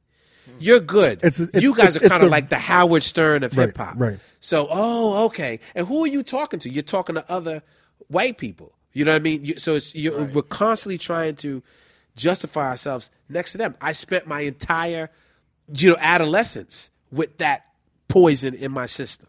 You know what I'm saying? Like, oh, you're you're a good kid, Wes. You're smart because you go to school with these white kids. Right. Because if you go to school with black kids, obviously you're dumb. Right. Of Or course, some- that's what some- it is. something's a little criminal about you. That's the poison that Right. we've been fed to be like, no, I'm just smart wherever I go. Tribe is brilliant wherever we go. So, so I, I, I, I that's the same thing. It drives me crazy, and I want to call that, call it out. You know, because some people maybe like a Rapaport may do it sort of not maliciously. I don't know. I, I question Rosenberg's motivations with I it. think I think both comments. I think both statements were they weren't coming from ill intent as much as But how their is- their their paradigm, like you know what I'm saying, their paradigm of how they see things and what they're comparing things to, and not understanding the sensitivity of the lenses that we constantly fight Yeah. to readjust and reshape and reframe, man. Right, right, right. But I still think it's it's it, it's it's got to be. We, you have to be called on it, and we got to have a a discussion about it. You know what I mean? Uh, because there again, there are elements, and there's people that we were partners with eh, with the festival, who this is their business plan. You know, to reshape Brooklyn. You know, we want we represent Brooklyn, but we want it to be the new Brooklyn. We do not want to put you know, we not want do we not want to put that kid. We don't put the Puerto Rican kid from Williamsburg on the cover. We don't put the white kid with the beard on the cover. It's these forces are very much. And you pro- and you see it, you see it. I've seen it. And Right. that, you and see that, it. and that They was also it to me. that was also part of my question. Not only necessarily the sponsors, but the actual borough itself. What are the fights that you fight, man? Yeah, it's the same. Well, it's the same. I must say that the municipal part of what we do are probably the most enlightened people that I deal with. They're more enlightened than the industry people. You know, the people at Brooklyn Bridge Park. Uh, you know, Regina Myer, who runs the park, middle-aged white woman. You look at her, I don't think you'd ever think she's a hip hop fan, but she's in here like we need. When we left to go to Williamsburg and we came back, she's like, we want you back. We need this because if you don't come, this park is going to get overrun by the Dumbo Brooklyn Heights crew, and I'm not about mm. that life. Right. And you kind of look at her like, but aren't you about that life? And she's, you know, like, no, I'm about diversity, new music. I want salsa music. I want hip hop music. I want black people. I want brown people. I want all of Brooklyn in my park. So I think she's been great. You know, uh, Marty Markowitz, who was the old uh, borough president. Great. They get it. They get it. They totally get it. You know, so I think The old guard. I mean, the old Brooklyn guard old- that understands the value of a div- a truly diverse Brooklyn. They do. Like, They- yo, they yo, I'm gonna tell you, man. Honestly, man, um, I'm so disenchanted with Brooklyn right now. yeah. Like honestly, man, because because you know I, I've I've lived here all my life. I got nothing for love for Brooklyn, but but every now and then I question what Brook, Brooklyn has love for me, man. It doesn't. They want to get you out. Yeah. I mean, again, that's what I'm saying. Like, we can stop not not dancing around it, Or it what, it romanticizing what Brooklyn is. Listen, you go in there like where I live. You know, we went out one Sunday, and I walking around my block, which used to be sort of Clinton Hill, uh, Bed Stuy sort of area. You walk around like where the black people at? Right. Walk into a restaurant, they looking at us. You know, walking with me and my family. I'm like, yo, B, you on Classon Avenue? How how is this? How did this happen? And they want to How, make how you are you an outsider? how in did your I own- become an right, asset? Right, right. Because the invaders come in, they come in, they buy out, you know, the old lady down the block who bought the place for 30 grand. 30, 25. in- right, in 1969. And they come and they redo it and they jack it up and then they they don't they don't want to support affordable housing. They want us gone. I just I think there's there's very strong elements that want us gone and we just need to call it out and say I'm not going to let you do it, or I'm going to fight. I'm going to hold on to my property. I'm going to fight for it. I'm going to advocate in the community, and we have to sort of push, you know, back against it. But yeah, they want to change. They want to change Brooklyn. You know, I, I mean, just, Brooklyn's changed. and I mean, is, of- is the fight lost? no, I don't think it's lost because you can't 'Cause you're get still rid here. of everybody. Right. right. You here, we Right. here. You know, I don't you, know. I'm looking at L.A., man. I'm looking at L.A. West. You don't L- go to LA. Listen, man. Life is hard in New York right now, man. Life is so fucking hard right now, man. Take that brand to L.A. I'm just thinking. I'm thinking about it. You ain't going nowhere. You Listen, man. Listen. You to New York. Look at you. Listen, man. New I went York. out. Listen, I went out there Yeah. and saw Tax and flip flops in the studio. Like my, my dude, Tax was like, "What's up, beloved?" Yeah. I was like, "Hey, hey, what up, L.A.?" Oh, he didn't move out there though, did he? Oh, I he, mean, he, he- did his little West Coast. he's tour. he's bi-coastal, okay. but L.A. is treating him very well, man. And then running into cats like you know, crooked, Crooked I, and like, yo, OG, like we fucks with the Combat Jack show heavy out, like getting that real West Coast love. Hey, hey, They open Pandora's box. Man. hey. what you say, Kid? You down to go to L.A.? I've never been to LA, so I don't know. I might I might go out there and then get turned out. Hey, hey. Where'd you get stuck on that four or five one time and I- I mean, you you, know gotta what? drive to get a? That's true. I mean, that's a whole burger. different thing. Knowing how to move. I, I am a New Yorker true and true. I know how to move. I know the back streets. I know how to get to that Brooklyn Bridge when everybody's on that fucking Flatbush Avenue. Exactly, You know what I'm saying? Um, we got to do something together. I know we've been trying to do something together for a while, man. Yes. And and this year, unfortunately, this year my schedule just just, just swamped, man. I'm going to the UK. But you week coming of- back But though. you coming for the? uh, Well, doing- I mean, I mean, I, I, I want to, but somebody just said they might extend the trip to Paris and Uh, Zurich. Come on. Paris and Zurich, my nigga. I'm just saying. I mean, Brooklyn, Brooklyn, but Paris and Zurich, Brooklyn, Paris and Zurich. I mean, I, listen. I listen, mean, hey, I, I would love for you to come I, no. I- and I want to come out, and, and I know we have something planned, but I'm just saying, you know, it, it may be subject. listen, everything is. I understand. We Yeah, all. I'm, I'm, you know, I'm trying to, you know, I just can't rely on that, on the, on the, on the, on the, whatever the fucking British come up with. I gotta get some of that, that, that, the, the euro. I got to get some of you that gotta get real some euro. euros, Yeah, just now. pounds. yeah. What are your, what are your ideas? What's, what's next in terms of like, the thing is working for you, man. You've definitely established what the Brooklyn Hip Hop Festival is, man. How do you change it? How do you, how do you change it to, to so that it adapts with where we're going, what hip hop is? Yeah, our, our goal is we've said this since last year is not to grow vertically. Like I don't want to put twenty thousand people in the park and be like the East Coast Coachella, all of that stuff. We want to grow horizontally. We want to take over. So we went from one day, now we're back to we're at four days. And the Hip Hop Institute, the Dummy Clap Film Festival, which hopefully you're going to come back and help us with, the Juice Hip Hop Exhibition, which is which is Jules Baby. So we want to we want to just have these lead up events become bigger. So I would love for the Hip Hop Institute to become as big of a draw as the finale concert. Right. So we can have a place where we can have These discussions and discourse. this discussion. And Yeah. is this what you mentioned earlier about uh, wanting to talk about the issues of mental health in the whole nine? Is this? Yes, so at the Hip Hop Institute, we're going to have a panel talking about this because between Phife, Sean Price, uh, Capital Steez, you know, we're dealing with. I'm, I'll tell you this. lot. I'm I'm working on a side project right now with Chris Lighty. He dealt with a lot of mental issues, man. Yeah. Like a lot of people don't know that, man. Like a lot of us suffer quietly to our, to, to, to, to, to our detriment, Yeah. to our demise, because it's not an issue we can talk about. Yeah, I mean, my listen, I'm not sure. I deal with depression and anxiety ever since I was little. And, you know, growing up, you were not allowed to talk about that. It was, you know, stop complaining, stop moping. And it was only when you get older, like, yo, this is.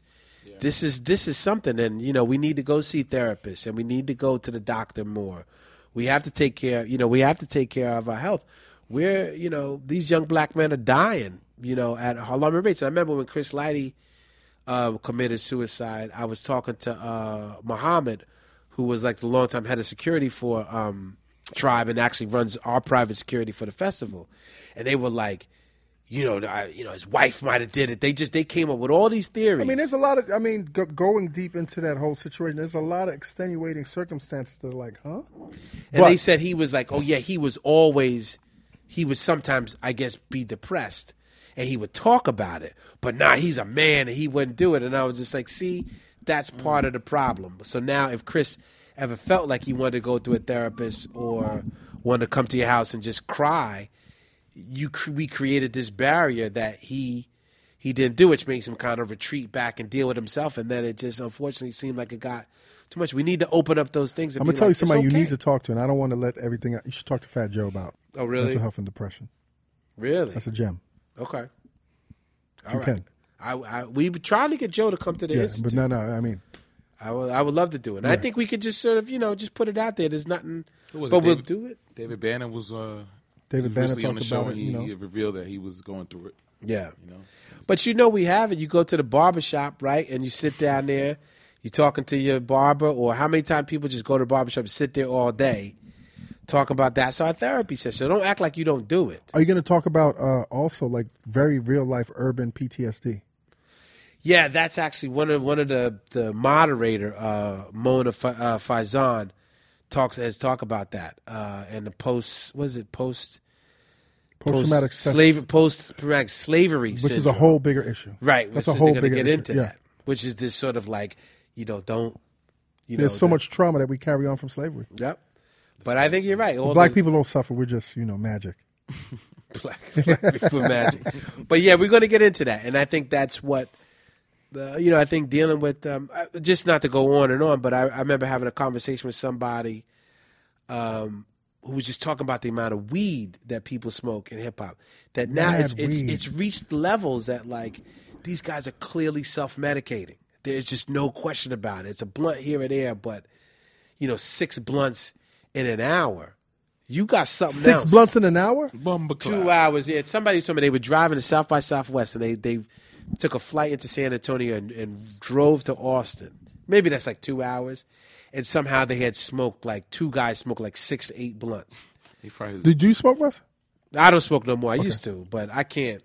I get, I get um, paranoid. Paranoid. Get Oh, the shake. Yeah, yeah. I need like I keep saying when they get the official like I need like the Michelob Ultra of weed, like the real light, super light beer Right, right, right. Super light, super light weed. Yeah, I did The- one the time. buzz- This young, I can't. I, I Buzz. years ago I tried. I was like, this is This- is too much for me. So I'm too old. and now. I get it now. Like like some people have you know, and this is no diss, man, but some people say that you have the reputation of being an asshole. me? Yes. Is that right? But but I get it now. I get it, and I'm not saying this in a bad way. Like there's assholes that are assholes, You and have there's to be an assholes that asshole that in this that just, and I get it. Yeah. I mean, what do you feel about that, man? I've that uh, you know. You've that- never heard that? I've never heard. Nobody ever said it to your face. No. Yo, yo, what, yeah. Have you heard that? Jules, you heard that? Come on, Jules. Come on, Jules. Like King, have you heard that? I've heard that. Right. Well, when heard it. King was And in what- PSC, people used to complain about me I, all the but, time. but I will say that I used to hear it, but I used to be like, "Yo, look what this dude is doing for the culture. Nobody else is doing it, so he, you have to be of a certain temperature to be successful in this shit, and to keep continuing to be, to have Yeah. the drive to do this.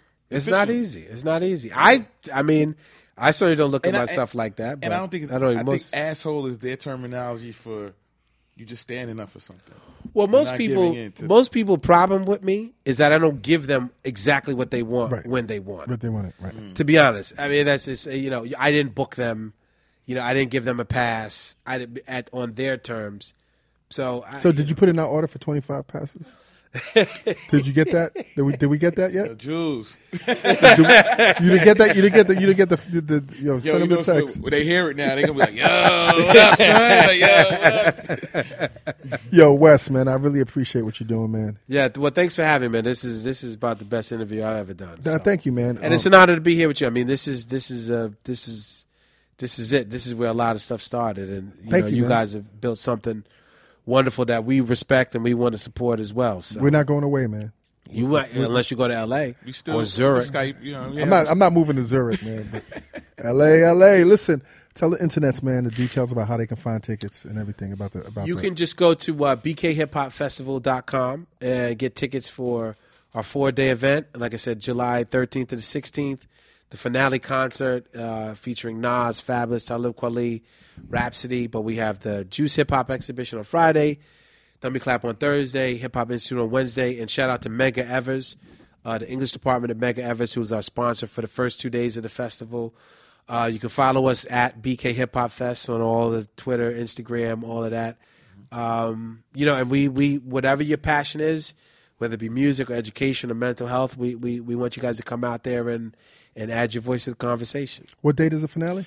16th. So it's July 13th, Wednesday, July 13th to Saturday, July 16th. And we're going to be at uh, Brooklyn Bridge Park. Internets, man. Thanks again for the support, man. I'll see you. We coming to an area near you. Uh, you know what it is, man. Dream those dreams and then glow up and live those dreams because a life without dreams is black and white, and the universe flows in technicolor and surround sound. Blah. This episode of the Combat Jack Show was produced by Jonathan Mena, executive produced by A. King and Chris Morrow, engineered by Samir Karam, and recorded in the Engine Room Audio Studio in downtown Manhattan. This is an official Loudspeakers Networks production. Yo, my name is Jake. I'm calling from Minneapolis, Minnesota. I just want to let you you guys know, everybody that's involved the show, that every single fucking week I tune in, and it's usually a guest that I've never even heard before, and it's always the next episode after every episode is always the most informational and most entertaining. Just got done listening to the Kierna Mayo episode. What an amazing woman. What an amazing job you guys do please keep up the good work. You guys motivate me. I do my own podcast here in Minneapolis, and every single week uh, I try to model our show a little bit more after the Combat Jack show. So keep up the good work. Really appreciate it. You're motivating people out here. Keep doing what you're doing, man. Uh, we all got love for you out here in Minneapolis. So appreciate you. Thank you.